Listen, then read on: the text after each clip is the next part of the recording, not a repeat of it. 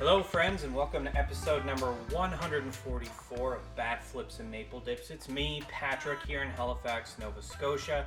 He's Justin Anderson in Saskatoon, Saskatchewan.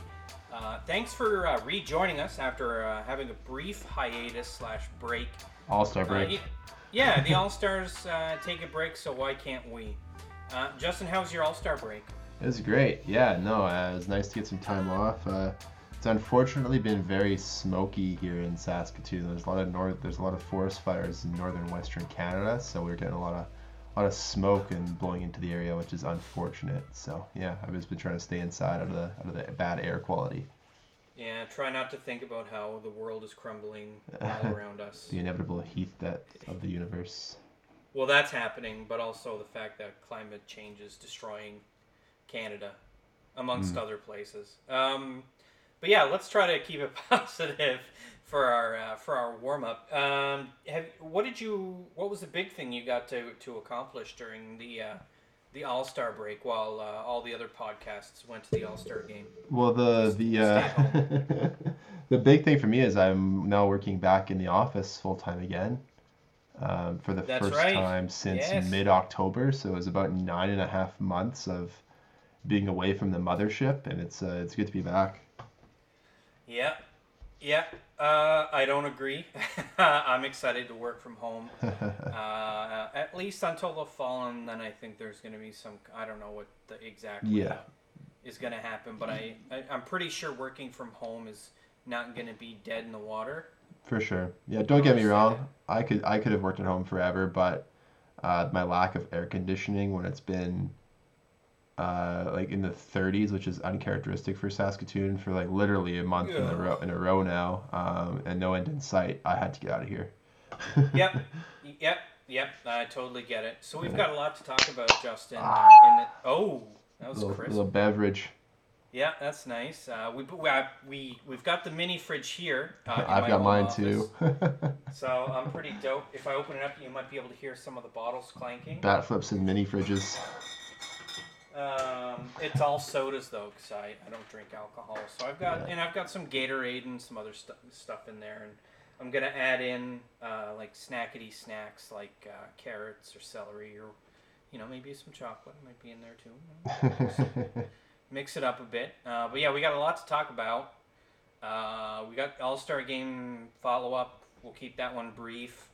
Uh, the draft happened, and of course the big news, which I'll leave to you, and we'll uh, we'll recap the series with the Rangers and answer a fan question and put a spotlight on arguably uh, the biggest snub uh, from the All Star Game in the form of a one Robert Ray. So, Justin Anderson, drive this bus. Yeah, obviously the the big news this week is that uh, after 670 days, Patrick Marsh, the Blue Jays will play a home game at the Rogers Center in Toronto on June the 30th. Uh, it's going to be You mean Uh, July? July the 30th, yeah, excuse me, against the Boston Red Sox. So an important divisional matchup against the rival Red Sox. Uh, we've got some details on this too.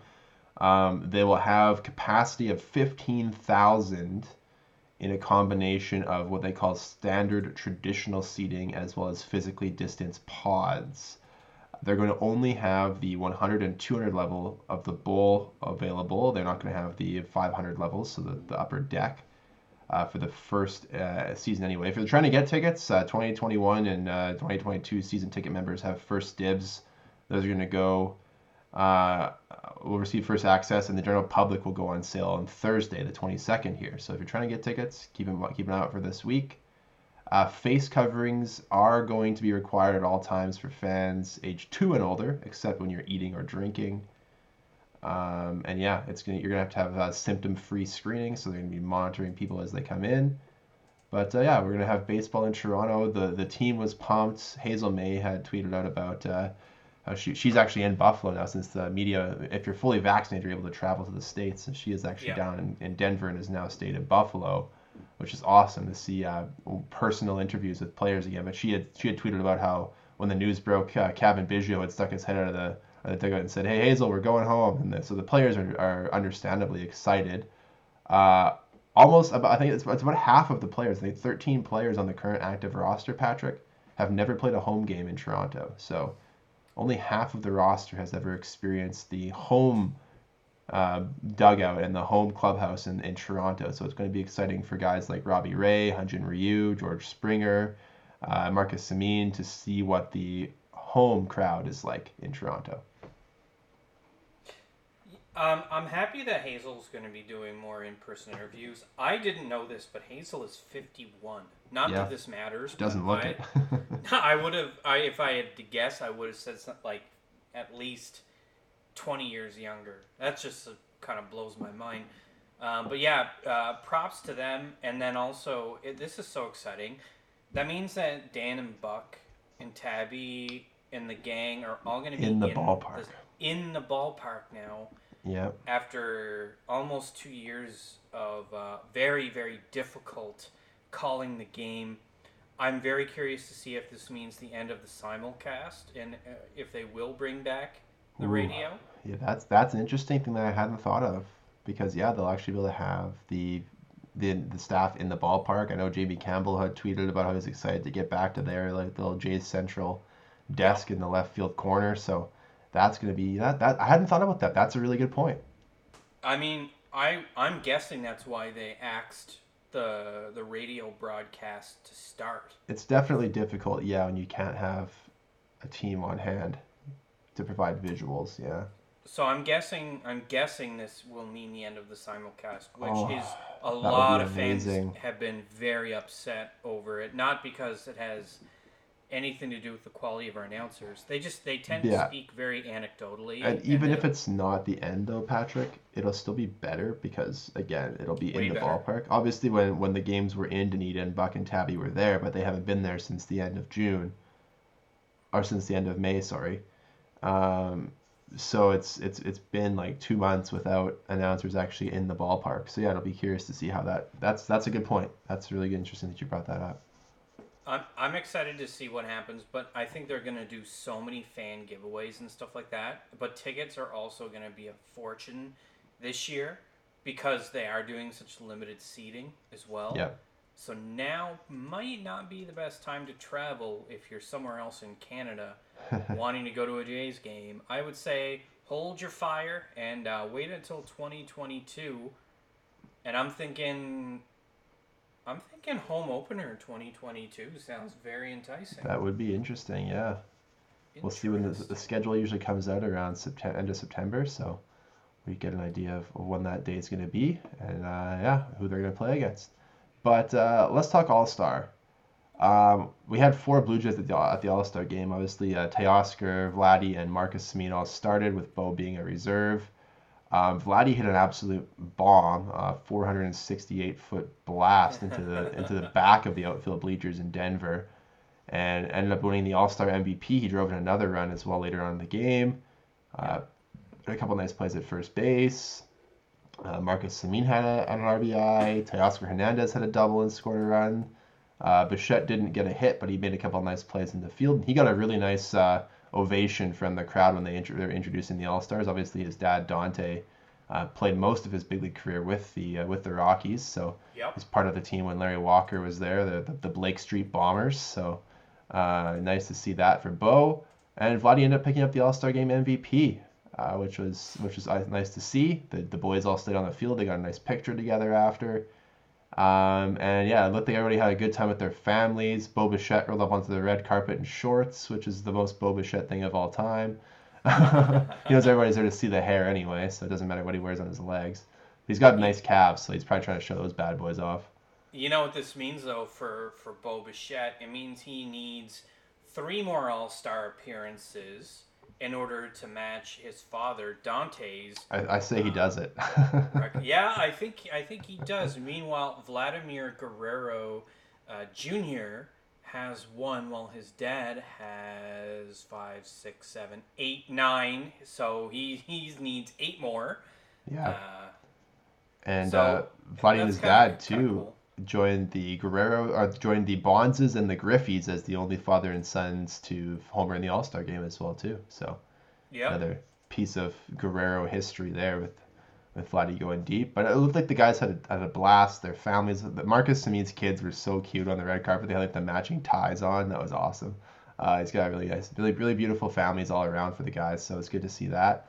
Uh, in prospect news, Simeon Woods Richardson of the New Hampshire Fisher Cats, our AA affiliate, is actually going to pitch in the Tokyo Olympics for Team USA. So he'll be off to Tokyo if he's not already there, going through the, the quarantining process. The Olympics start on Friday, Patrick Marsh. So interesting to see. Uh, a friend of the show, Devin Heroux, had uh, live Yeah. tweeted a, a harrowing journey. It was more than 24 hours of of being awake, and most of it spent in an airport waiting for for negative test results. Your whole plane has to get negative test results before you're allowed to exit the airport and proceed to your to your designated place of, of, of lodging. And then you basically for the first couple weeks, I think he mentioned that he's not really allowed to do any any out, walking out and about. It's pretty much a rigorous uh, itinerary of taking a bus from the hotel to the venues of, that you're covering for the day and then back.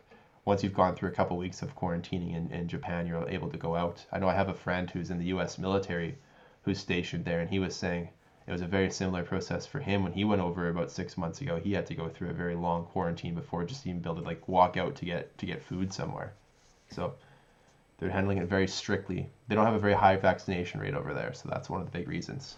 They don't, and they already have an outbreak amongst uh, the athletes, and they're Yeah. seeing a record number, I think, of cases Mhm. uh, on the continent. I don't know if that necessarily includes uh, Japan in the numbers, uh, but all this is not good. If I I don't blame any of the athletes who have been who have decided not to go yeah. to Tokyo. Uh, we've seen a few tennis stars uh, back out uh, respectfully. I think Bianca did, and uh, Vasek Pospisil, I think, uh, backed out.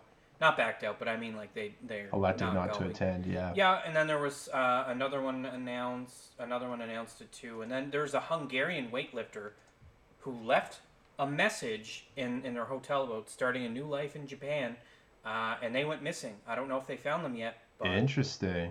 holy I didn't hear shit! that. Yeah. Anyway, let's talk about some some results. Uh, we've got some updated standings here. The Red Sox do play this evening, Patrick, so we won't have the results of that game. Um, the Jays are now 48 and 42. They've won four Wow. games in a row, including this sweet post All Star break of the Rangers, who they absolutely annihilated, and we'll talk about that in a second. They're currently six and a half games back in the division. If Boston wins, they'll be seven back. If Boston loses tonight, it'll be six. And the Jays are now only three games back of the Oakland Athletics, who are currently still playing for the second wild card spot. So the Jays are making up some ground. They've got a plus 95 run differential, which is, I think, second best in the American League behind only the Houston Astros. So if the pitching holds up as it did today and, and, and it did on Friday as well, uh, this team is poised to make some moves. Looking at the three game series against the Rangers over the course of three games, two which were seven innings due to the doubleheader, the Jays were able to put up 25 runs against only two against for the Texas Rangers. Uh, and those two runs came off of Jacob Barnes in the ninth inning of Friday night's game. Uh, our starting pitching for this series, Robbie Ray went six and two thirds of shutout ball. Hyunjin Ryu pitched the seven inning complete game in game one the doubleheader and only gave up three runs and one walk. And Steven Matz was actually pretty strong again. He gave up three hits, but struck out two and didn't walk a batter over five innings. He only threw 68 pitches today. So the starting pitching, Patrick, was was very good. All three guys were able to pick up wins in this series and, and pitch shutout uh, really quality games, Yep. The bullpen will be very well rested which is going huge. into the games against Boston, which was great. The guys we saw today. Uh, we'll Talisa Yeah, uh, I mean. Might He's actually been see- very good. He has been.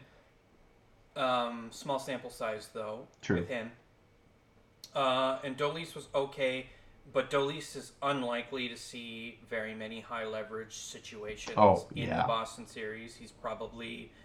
Uh, I mean, t- it made sense today being up ten nothing. Uh, for Matz to come out, have very effective five innings. Um, we could do this in order though, so I'll just say that you know the pen is well rested. Welcome back, Ryan Borucki. Yeah, Ryan Borucki pitched a, uh, a Love it. scoreless inning. He gave up a hit but struck out two batters in the Friday night's game. Adam Cimber mopped up one out for Robbie Ray after he left the game and after six and two thirds. And then, of course, I mentioned Jacob Barnes. Offensively, we had two home runs from Vladimir Guerrero Jr., which were at the time were his 29th and 30th of the season. Four RBIs in that game for him. Marcus Semien and Bo Bichette also chipped in with two hits.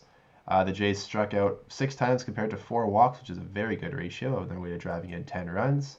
The only starters without hits in that game were George Springer and Lourdes Gurriel Jr. Anything to add offensively in that game, Patrick Marsh?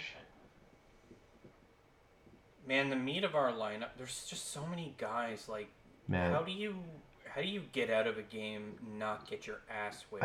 I know. I, I tweeted out today. Uh, I said, imagine having Lourdes Gurriel Jr. as your eighth hitter. That's just crazy. And then we're seeing stuff from Vladimir Guerrero Jr. that we have not seen from a Blue Jay since probably peak like 2010 Jose yeah, Bautista. Joey Bats. He was the fastest Jay to reach 30 home or 31 home runs. I think I was announced. Like it's like 90 games, whatever it is now. So Yep. But uh, Guerrero is up to what 30, 31 after today. 31 after today, so he needs only 29 home runs in his final 72 games uh, to hit 60. Yeah, not many guys That's have done that. very doable. I was of the belief um, that Vladimir Guerrero Jr. would never be a big home run hitter. I thought he was going to be more of like a doubles machine, like kind of like how Bo Bichette is.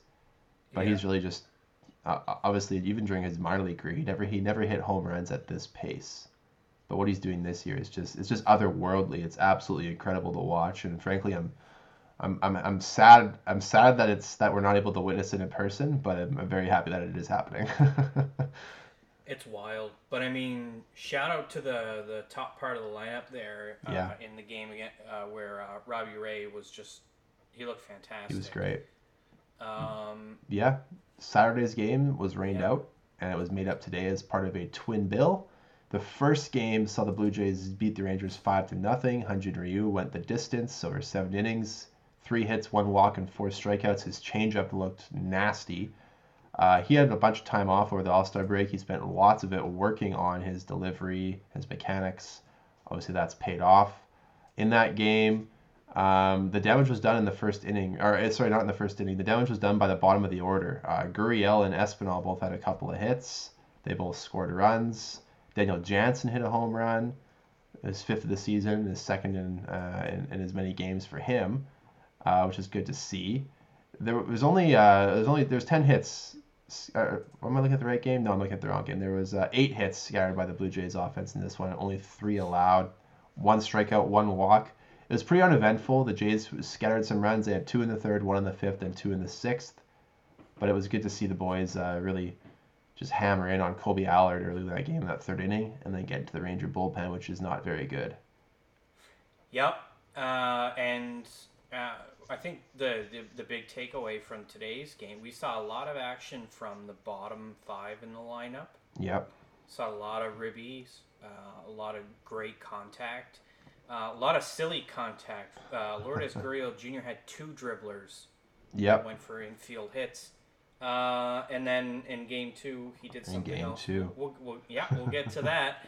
But um, you know, at the beginning of today, I was ready to crit- like to criticize George Springer and say like, man, you're below the Mendoza line, and I'm just not seeing a reason why you should be hitting fourth. I still don't think he should hit fourth, um, but I don't know where you put him because uh, even though like Gurriel and Hernandez are hotter than him right now, Springer has so much upside potential, and he can steal bases too. And it's like Which he you did can't put today. him first. Yeah. Yeah, it's just like you can't put him first because Semien is obviously pretty dialed in as our leadoff, and Bichette is hitting.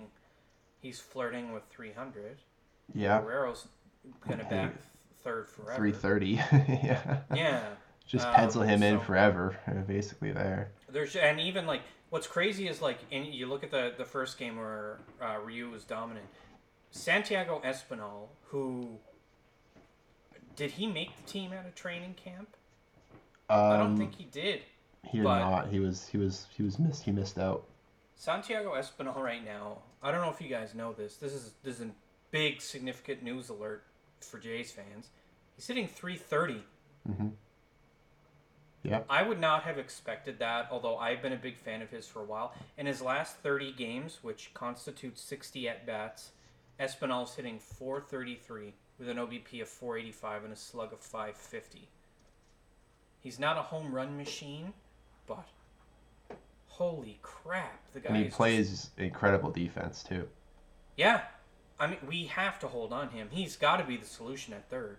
At I don't know if he's the solution long term, but right now, like, yeah, he needs to be playing there most of the time. I believe. Anytime we've got a ground ball pitcher like a Stripling or a Ryu on the mound, he's gonna he's got to be there. He's just he's a vacuum at third Yeah, base. 809, 809 OPS uh, Yep. in his appearances. I understand like it's limited appearances. He only has a grand total of 115 at bats this season, but he is far exceeding the capabilities of a replacement level, you know, Yep. spot start kind of player. He's far exceeding it, and it makes the uh, subtraction of Joe Panik a, a distant memory. It was really an, an addition by subtraction because it freed up that playing time for Espinal. So, yeah. Um, the second game of today's doubleheader, as we mentioned at, at the top of the show, uh, Steven Matz was great. And Patrick alluded to Gurriel doing something big. He had a two out grand slam in the first inning that capped a six run inning. And the Jays proceeded to put four more up off of Mike Foltynewicz in the second inning. Uh, rough game for Folty. He's two and nine on the season, Patrick. His ERA is well over five. It might even be pushing six after this game today. I didn't look at the updated number for him, but uh, I'm going to now because I'm curious to see. It's at 591 after today's game. Went from 515 to 591 after his less than two innings of work. Um, offensively, yeah, eight hits on, and scoring 10 runs is pretty good. Springer went deep. Him and Guerrero went back to back uh, in the second inning. Um, Grichuk had a home run as well. There was three home runs in that second for the Jays. Grichuk had two hits in this one. He's back up to 261 on the season with the 764 OPS, which is very good for what we're paying him to do. And and again, um, Reese McGuire, no hits today. He had one hit in Friday night's game. He's really cooled off. His average is back down to uh, to um, 270, 270. and the OPS is down to 677. So the regression to the mean is real for Mr. Reese McGuire. It is, but he's still the better hitter between him and Danny Jansen by a hundred points. So like, he ain't going anywhere uh, unless Alejandro Kirk uh, has some sort of meteoric meteoric rise in AAA. I think they're gonna keep Kirk down there as long as they can, and hope that McGuire can improve his stock just enough because they don't want to lose him for nothing. Yeah, McGuire's a big trade piece at the deadline. I don't know if he'll necessarily get a lot, but they can't afford they can't afford to lose him for nothing. right? So they're gonna ride him Yeah. until They'll do what they have to to yeah they'll ride him as long as they can. Cavan Biggio uh, is down to two twenty five. Yeah, that his average is never going to be high though. People have to It's not, people have to but- realize that he's going to walk a ton. but he didn't. Um, I mean, he didn't play in the first game. But do No. you think Cavan Biggio might be an attractive trade piece? I know we need the infielders, but you know, obviously Kevin Smith has to get a shot at some point. I think the biggest thing- that the Blue Jays are, are thinking with Biggio is that he's likely the second baseman next season. Uh, we'll, we'll talk about it probably as the season goes along, but re-signing Marcus Semien is going to be difficult because of the value that he's going to command. And we're not really sure what the organization has planned for the long term, but you've got a lot of infield prospects coming up, right? So do you want to sign Semien to the four or five year deal that he's going to be looking for when you've got these great these kids with great potential coming up, and you've got a guy like Biggio who plays his best defense at second base. It's his, it's his natural position. But we saw him play. We saw him shift over to first base in the second game of today's doubleheader when they took Vladdy out. We saw him play third base at the start of the game. He plays the outfield, so he's just so versatile. Uh, and, and the fact that he's got more power and more of an eye and he's a left-handed bat, those are all things that Espinal lacks. He doesn't have the power, the eye, or the lefty bat. So I think he's still, I think Biggio is still much more valuable than Espinal long term at this point. But I do think Yeah. that right now Espinal is, is, has earned the majority of the third base playing time anyway. Yeah, I would agree. I'm just very curious to see what they're going to do because they do have a bit of a log jam. Yeah, uh, teams would love to get Kevin Biggio.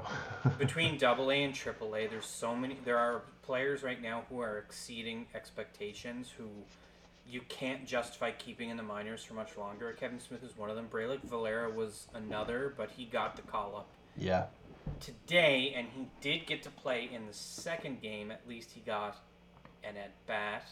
Uh, I believe Mm-hmm. he struck out in the second game. He did. Semien came out of the game. Uh, Bichette came out of the game, not or, Samir. or Bichette came out of the game. That shifted Semien over to short. Valera Yeah. got the at bat. He struck out. He got smoked. He was sitting Uh, over 300 in AAA though, so he was Yep. worth a look. Yeah, he'll get a look. He'll get to see some at bats, probably at the expense of uh, combination of Biggio and uh, Espinal. I, probably not too many. Uh, and then Jonathan Davis, obviously, once again, the odd man out. Not getting consistent play time does not help Davis uh, at all as far as improving his stock. He might be a guy. Jonathan Davis might get traded. hmm And it might be one of those things where it's like this gives you a chance to go play somewhere else. You might actually have an opportunity to be a starter somewhere else. They try to do that with Anthony Alford, and I don't know if Anthony Alford. Uh, he didn't make it happen in Pittsburgh. I don't know if he's in AAA or injured right now. I think he's in AAA, but I wouldn't even be 11. worried about Anthony Alford. Anthony point. Alford only played 11 games uh, so far this season with Pittsburgh, and he's hitting 0.83 OBP 241. He's drawing walks, but he can't hit the ball. Davis has a similar problem. Kind of sucks to see former guys we were championing struggling, but I would like to see Davis on a different team to see what he's capable of. And it might happen here. Uh, he'd be a guy that would be a good candidate for, for DFA to remove him off that 40 man to, to protect another prospect who would be Rule 5 eligible this year. Well, I'm sure we'll we'll chat about that more as the season goes along. But uh, the last thing I want to chat about before we talk about Boston, Patrick, is uh, Gunnar Hoglund. The MLB draft was last week, and the Blue Jays right. took a ton of guys, but the first round selection was Gunnar Hoglund, and he was a guy who was projected to be a top 10 pick, but he had to undergo Tommy John surgery. So the Blue Jays managed to snag this guy at 19, which could be one of the bigger steals of the draft, depending how his recovery goes. He's not going to pitch again this season or likely even in 2022, but coming back at the beginning of 2023 as a guy who pitched in college. Uh, just like an Anthony Kay, he's already 21 years old, so he's not right out of high school. He's got a few college years under him. He's a right-handed thrower. He's 6'4", 220 pounds, so he fits that big build that the Blue Jays like. Uh, out of the University of Minnes- uh, Mississippi in Oxford. Uh, he's from Florida originally. He's born in Dunedin, actually, of all places. Little Blue Jays connection there for you. That's. Over uh, three seasons of SEC baseball with Mississippi, in 31 starts, he pitched in 32 total games. He was 10 and 5 with a 368 ERA, 186 strikeouts to just 35 walks. This season, he struck out uh, in in uh, 62 innings. He struck out 96 batters, only walked 17. Only allowed seven home runs and 20 earned runs over those 62 innings. His WHIP was below one. Uh, his strikeouts per nine were at 13.8. Patrick Marsh. This kid has the stuff to be. He has he had the stuff to be a top 10 pick until the surgery pushed him down the the the ro- the, uh, the draft board. But we'll see how he rebounds. The Jays have already signed him. I'm just trying to pull up the the number that they signed him for. Give me one second to About do that. 110k below the the Yeah. draft position uh, The deal was for three three million two hundred forty seven thousand five hundred dollars, which was yeah about one hundred and eleven thousand below slot value. So they managed to save a little bit of money on him. Not that not that three point two million is a small amount of money, but uh, good to see the Jays be able, able to sign him quickly, and we'll see how he's able to rebound. Yeah, I'm very curious. I think this is a very interesting pick. Yeah, At ni- at 19, uh, I mean, before the injury, he was. It looked like he was. He was a be top 10. yeah, Yeah, he was up there with uh, with Leiter, Jack Leiter, and with uh, with Kumar Rock. Rocker, who went tenth Yep. in the end. Interestingly enough. So, very interesting pick. It kind of just kind of sucks because he is shut down for the rest of the year as well as probably Yeah. a sizable portion. He just had Tommy Johns on May 18th, so recently, two months ago. Yeah, well, we'll see him in 2022. It just won't be very for very much. It would be late, late, late in the season. Yeah. Yeah, it Um, would be like he'll start up probably in like Vancouver, in like well maybe not because wouldn't their season be over? no, Vancouver's full season now, Patrick Marsh. Oh, that's right. Okay, yeah.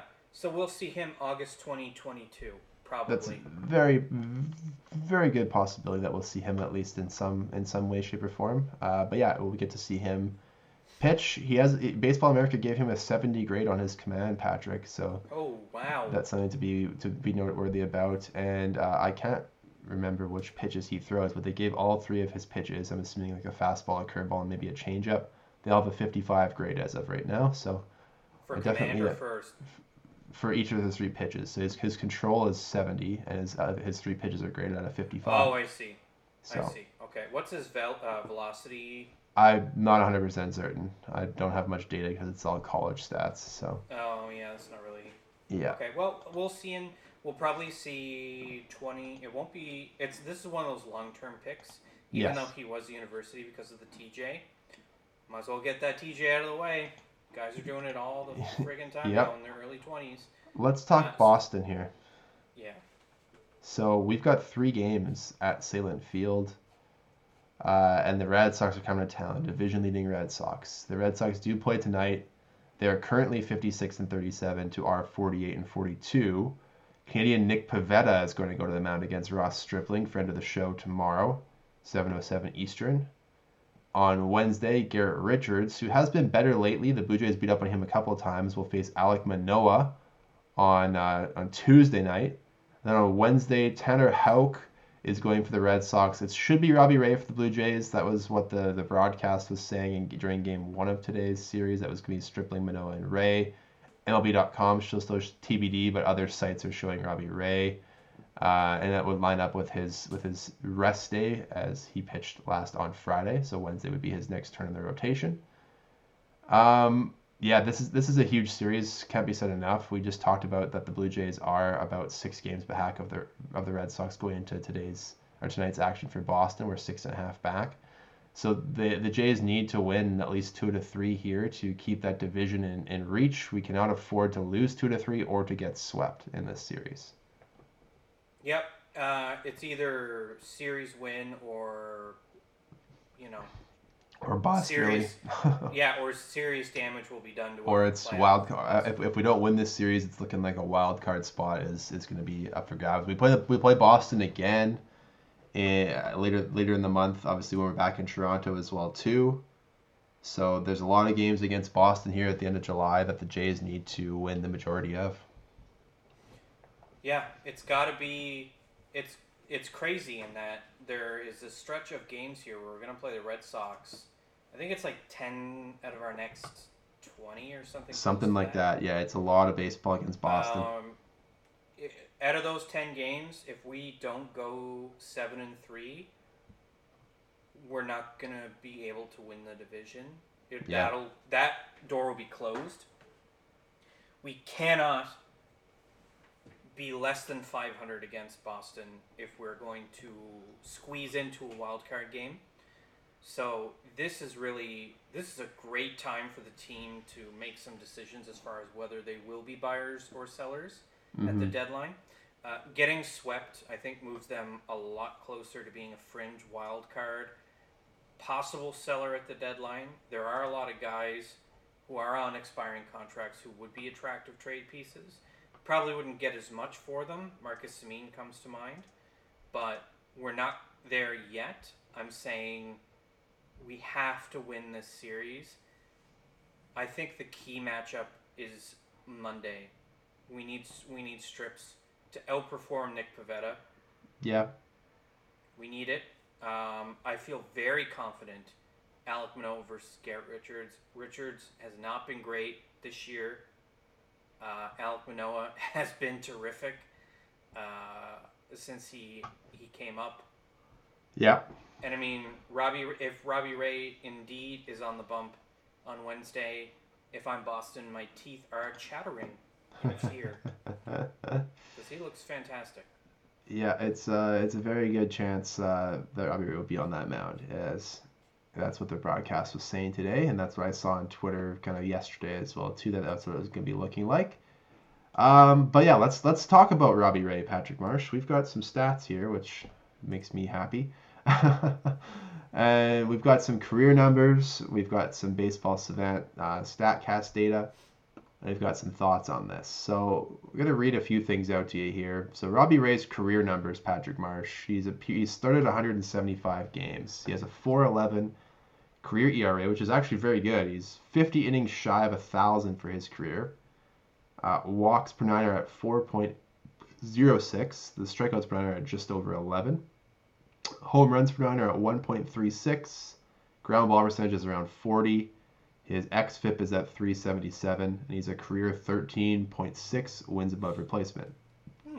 Now, last season, when the the season where the Blue Jays acquired him, only started 11 games last season. Patrick Marsh, he pitched in 51.2 innings. He had a 6.62 ERA. Now the strikeout numbers were very good. They were at 11.85, but here's where it gets bad. The walk numbers 7.84 almost walking a batter per inning, uh, giving up more than two and a quarter home runs. His ground ball percentage was only at 24 compared to that career mark of 40. And the xFIP was at 584, and he was actually a negative 0.4 wins above replacement. Now, I understand these these these things you have highlighted red. Are those his career lows, Patrick Marsh? Those are indeed his career lows. Actually, just wow. in the, the last second there, I did highlight the 7.84. I'm not, yeah. I'm not totally sure that's a career low because I think there might have been. God, that's got to be close, though. Yeah, it's got to be close. Um, just to. He was. Uh, he struggled tremendously. He was lost last year. Yeah, even after he came to Toronto, uh, or, well, came to the Blue Jays organization, he still yeah. was having significant walk problems. It didn't go away with the trade. Uh, it was still just. He needed a like a world atlas to find the strike zone last season. Um, it was um, brutal, but then yeah. something magical happened. Yeah, something really really happened when the calendar flipped into 2021 and off season. Uh, obviously, Robbie Ray signed very early in the free agency period with the Blue Jays, and that allowed him to work a lot with the staff in the off season, especially especially Pete Walker. He has now started 18 games so far this season, owns an 8 and 4 record. The ERA has fallen from 662 last year down to 293 at this point. He has more than doubled his innings pitched total at 107 and a third. The walks have fallen, Patrick, from 784 down to 226 per nine innings. He's more than cut that in, in the third. The, the the strikeouts haven't really changed. He was 1185. He's at 1157 this year. The Ks per strike or Ks per walk have went from 1.5 to 5.1. He's dropped his home runs per nine from 2.26 to 1.68 he has gone from uh, leaving 73% of runners on base to leaving nearly 91%. We mentioned that his career ground ball rate is 40%. He's at 41% this year after being at 24 last year.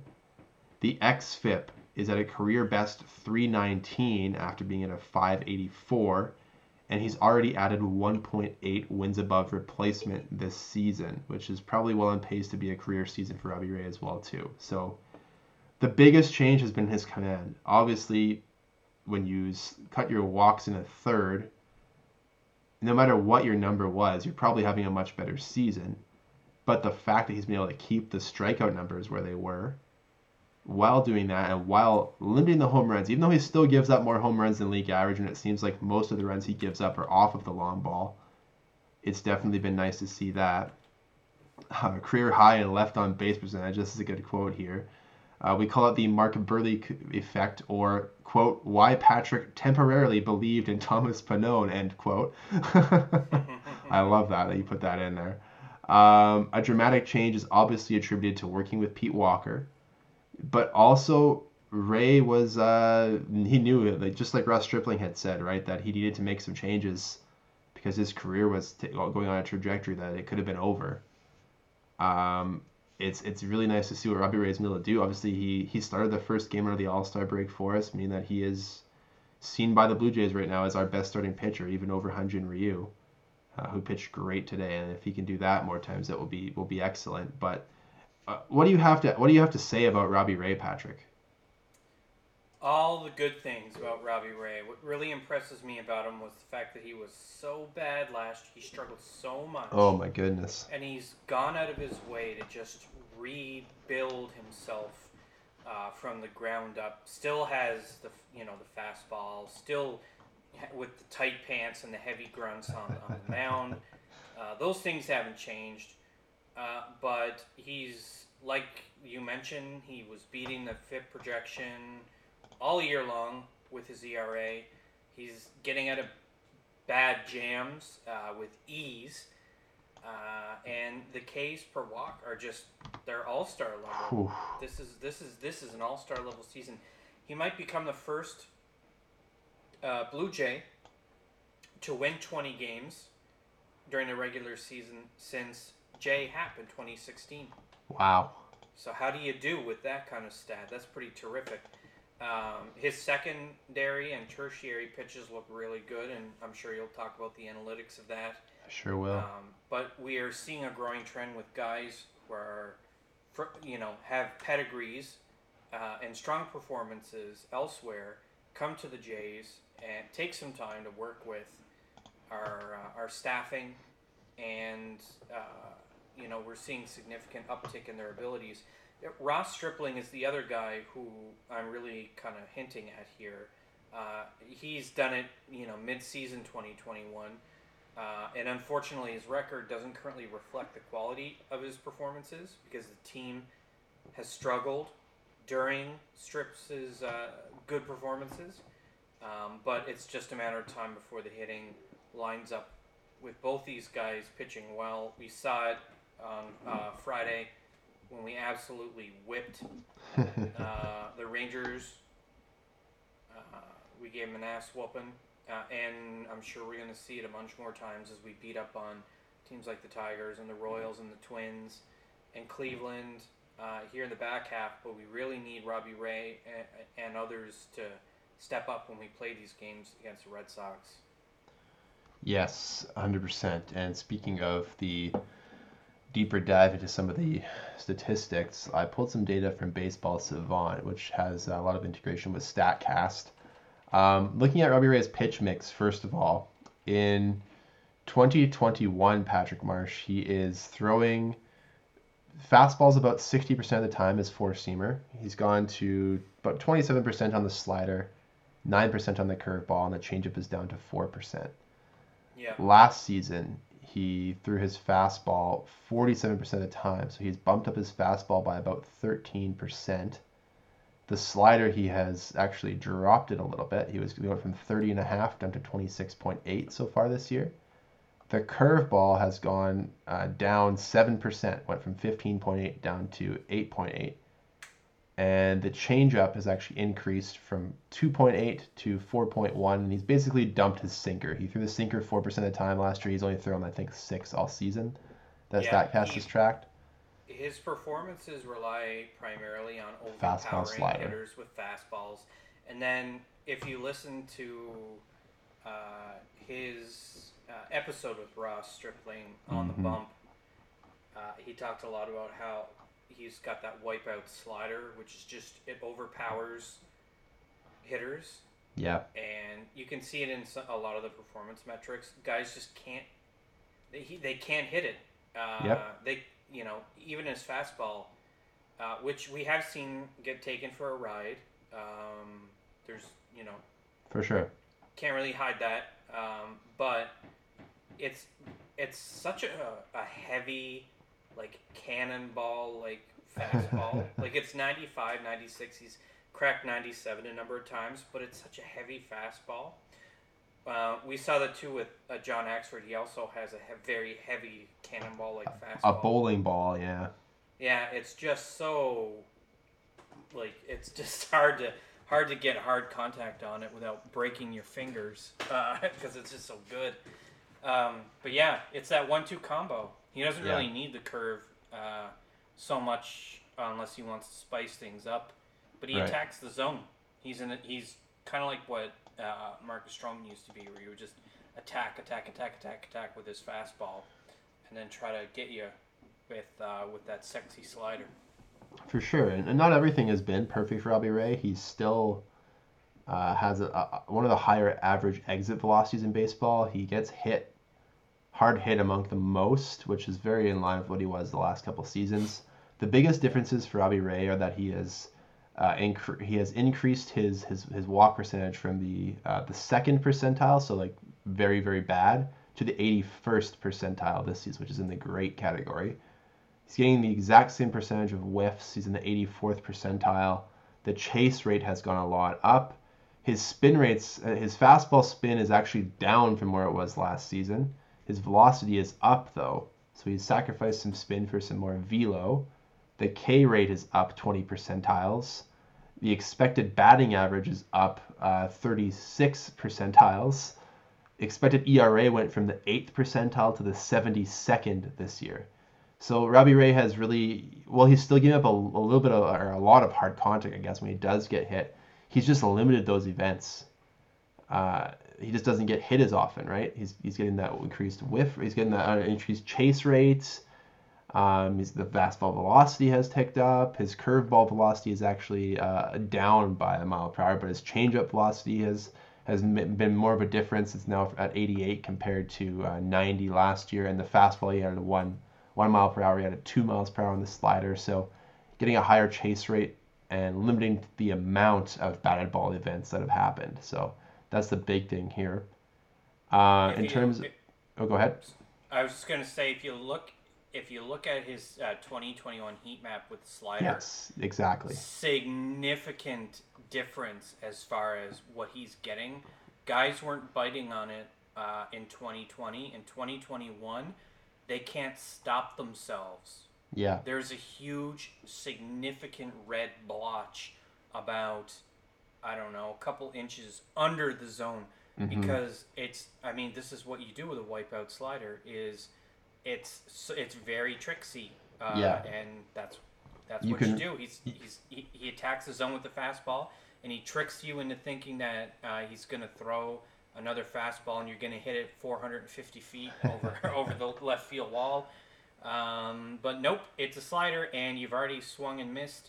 Uh, Yeah. and he's walked off the mound and is returning to his charging station in uh, in the dugout. you can really see with with the slider looking at the heat maps uh, the heat maps are kind of shown if, if anyone looks at baseball savant they're shown from the point of view of the catcher so looking out towards the mound there are two very significant red splotches on here for his slider there's one that as patrick alluded to is, is like down and away from lefties or down and in on righties then there's also one that's at the very bottom of the zone so you can see the big difference between the slider that he wants to throw for a strike and the one that he wants to throw for a swing and a miss and last season there was only really one cluster, and it was like right at the bottom of the zone. So he wasn't really throwing it for swings and misses. He wasn't throwing it to get chases last season. He's also managed to bring the four seam fastball more down. Uh, and a big thing for me, even though he doesn't throw his changeup that often, is that last season Patrick he was throwing the changeup like inside to righties, and now he's throwing it more inside to lefties and out and down and away from righties. So he's completely changed how he's using the changeup. He's gone from the outside of the plate to the inside on lefties. The curveball has a much tighter heat map where he's throwing it right at the bottom of the zone again. So there's a big disparity against the the amount of, of vertical break on the curveball versus the slider. So that they, they look very similar when he throws them, but they do completely different things. So he, he's just the command, as we've alluded to, of course, with the with the walks dropping so much has just increased to the point where he is actually able to throw the ball where he wants to. And that's the biggest reason for his success, in my opinion. Yeah, facing him, you get up there and he's he's throwing. If you're well, I mean, if you're like me and you bat, you know, you're you're lefty. I thought you were going to gonna say terribly. I'm just- just kidding. Yes, terribly as well. I'm in the same boat, Um, don't worry. But again, he's gonna he's gonna punch me out. Like let's say I was league time. average as a hitter, he's gonna punch me out because he's gonna put in that he's gonna throw me high fastballs up in around my hands. So at best, I'm gonna get a jam shot, and at worst, I'm gonna swing and miss and my battle be you know end up in The, you know uh, five or six seats deep in the standings because uh, it's just so hard to swing at. And uh, worst case scenario is I'm swinging for a jam shot because he's trying to hit me up and in. Uh, and guess what? I'm swinging for the jam shot, and I'm about two feet above the wipeout slider that he Yeah. just blew by me. Or I'm not going to swing at any of them, and And just he- watch. He'll ca- yeah, he'll catch me looking with the changeup uh, that pings the corner. If he if he's feeling spicy, otherwise he's, he's just going to overpower me with cannonball fastballs. He's just he deserved to be at the All Star game. Uh, I understand there's a limitation because the Jays were already sending four and they had three starters, and they don't want to deal with that same problem that they had when the Royals sent like eight guys or something like that, and they were all starters or whatever, and it was just stupid. Um, but Robbie Ray kind of got shorted of uh, an All Star nod, and uh, don't I would not be surprised if he got Cy Young votes if he keeps this up. He will get very close to 20 wins, uh, and he may and He'll be the reason why we make the playoffs That's very Uh, very possible. Yeah. just having that guy who's like our one B, almost like having two aces. Yeah. uh, oh, with- 100 percent. Ryu finally turning things around, and then Ray's been very, very consistent, especially since like May. He's just his stuff is so good. I really hope the Jays don't let him walk. I think they should sign him to at least a four or five year deal, whatever it takes to keep him in Toronto. His stuff is so good, and it's not like he's gonna see like significant dip in his velocity. I think he's only thirty one or thirty two. Um, Yep. Let me confirm. He's twenty nine. So why in the in the good God would you let Robbie Ray walk uh, anytime soon if you're the Toronto Blue Jays? You gotta lock him up. He's the guy you want on the mound. He's gonna be the ace of the staff when Ryu's contract expires in two years. Yeah, he's, he's been very good. Uh, we've got one last thing to cover today, Patrick. We had uh one of our listeners submit a question for us. Oh yes. Uh, this is from Spencer Root, uh, sroot07 on Twitter. Thanks, Spencer, for the question. He says, Yo, what up? Question for the podcast. At the halfway point of the season, what are you giving Bo on his as a midterm grade for his shortstop performance? He adds some more here. I'm seeing some people on Reddit he think that think he's actually regressed and want a move as soon as next season. I don't know, maybe I'm just watching through rose tinted glasses and hoping for the best, but I feel that Bo has definitely made strides. Most of his errors seem to just be mental mistakes, forcing throws he has no business making, routine grounders that he just bobbles, etc. Curious to hear your guys' thoughts on it. So, Patrick Marsh, what is your midterm grade uh, uh, on the season for Bo Bichette at shortstop, specifically on defense? Specific. Okay, because I was going to say offensively he gets an A plus and he's an Yes. all star, which is what actually happened. Defensively, I would say he's a C plus. Uh, as a uh, essentially a rookie or you know I guess a first or First second full year season, yeah. first full season guy. Um, we've seen players in the past who are shortstops uh, come in and, and they're a little bit shaky on defense. I'll leave the uh, the metrics to you, but you know, uh, even the best uh, of all time struggled when they first walked into the the game. Yeah. Uh, it's very different playing shortstop uh, in the regular season in Double A and Triple A than it is in MLB. A lot more is expected of you, and even a player like uh, Derek Jeter, who five or six years into his career uh, cracked 24 errors, uh, if you remember, and that was the year that he was top 10 in MVP voting. So uh, another thing about Jeter was uh, he had 22 errors in his rookie year, and he was uh, voted Rookie of the Year. So, yeah, there. The errors are concerning in so much as you want to see a player evolve uh, quickly, especially a guy who's probably going to be an all-timer like Bo. He's just so tremendous at the plate. It's I think they he's got a long leash when it comes to his potential. Uh, even Tony Fernandez, a- in his first couple of years at shortstop for the Toronto Blue Jays, many many moons ago, was making, you know, somewhere between twenty and thirty errors before he settled in and became you know, a solid Gold Glove caliber shortstop. You think of it this way too, Patrick. Most most players get drafted into the big leagues because of their bat, right? A Mhm. team isn't be like, oh, this guy didn't make any errors. Let's take him. He hit 130 in college, but we're going to draft him anyway. You don't get drafted for hitting 130 in college. You get drafted because you hit well, and because you have the athletic talent to become a good baseball player. Um, yeah, hitting the ball so much differently. Obviously, yeah. If we're, I'm with you. If we're grading him on offense, we're giving him a very high grade, an A or an A plus, I would say. Um, defensively, for me, oh man, I think I'm gonna have to give him a D, just just defensively, a D for defense, just because of the fact that he's had some mental errors. But the mental part of the game is one of the biggest things that that comes later on in a big leaguer's career. So I, I do still believe that Bo Bichette is a shortstop. Uh, I do believe that he is the big reason that we won't re-sign Marcus Semien. Yeah. Because Marcus Semien is probably going to want to command a lot of money and likely play shortstop, even though maybe maybe he's come around on second base. Who knows? But I think Bo Bichette is a cornerstone of this franchise at 23 years of age. And I'm not really too worried about the defense at this point. I think that he's going to improve. He has the arm strength. We've seen him whip a couple of balls across the diamond. He's made some very good plays. He's also, of course, yes, made some not so great plays. But as Spencer said, a lot of those plays have been on routine ones that he probably just kind of comes out with a more of a nonchalant approach. But uh, I do want to talk a bit about the offense as well.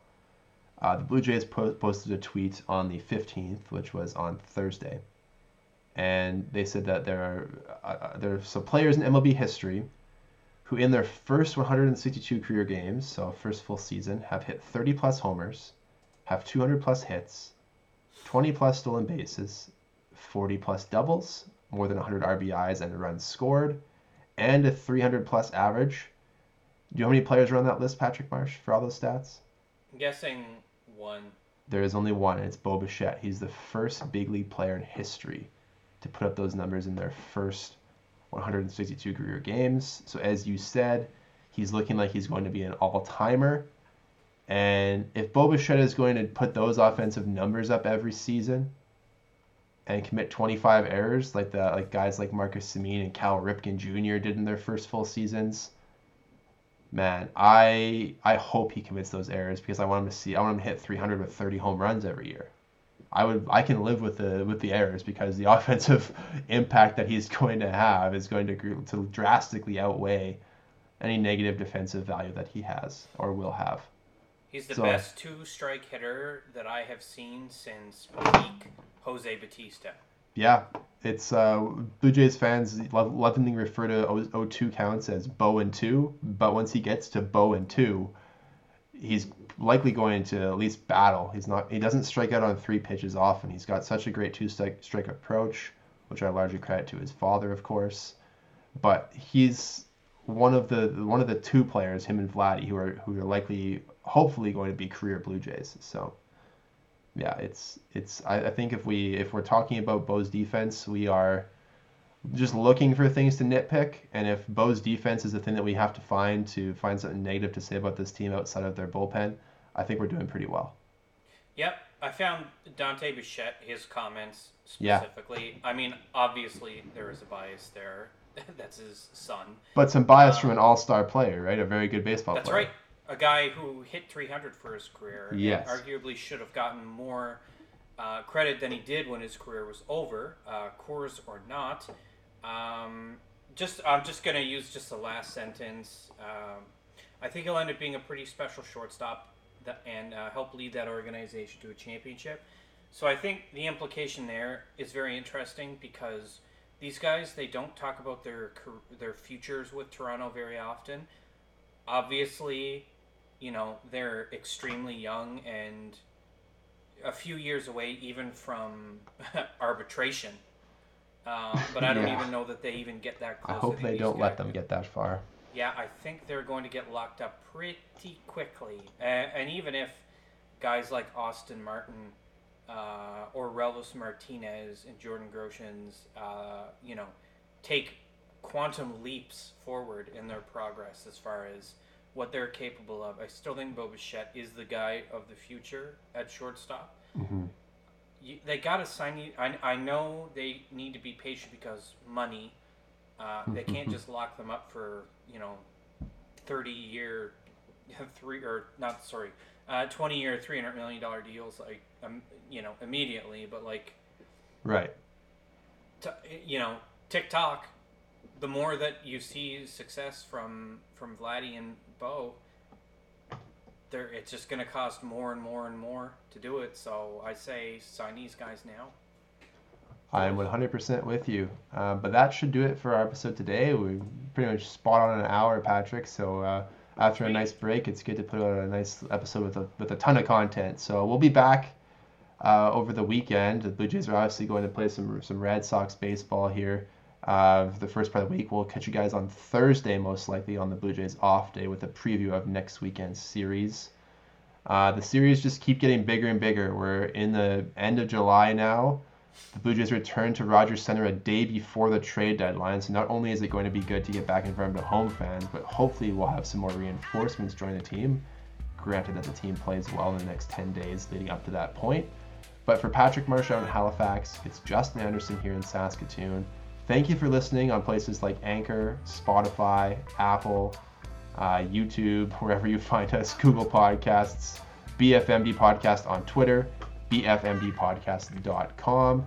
The birds are flying north. We'll have Blue Jays baseball on Canadian soil in 12 days. We'll talk to you guys on Thursday.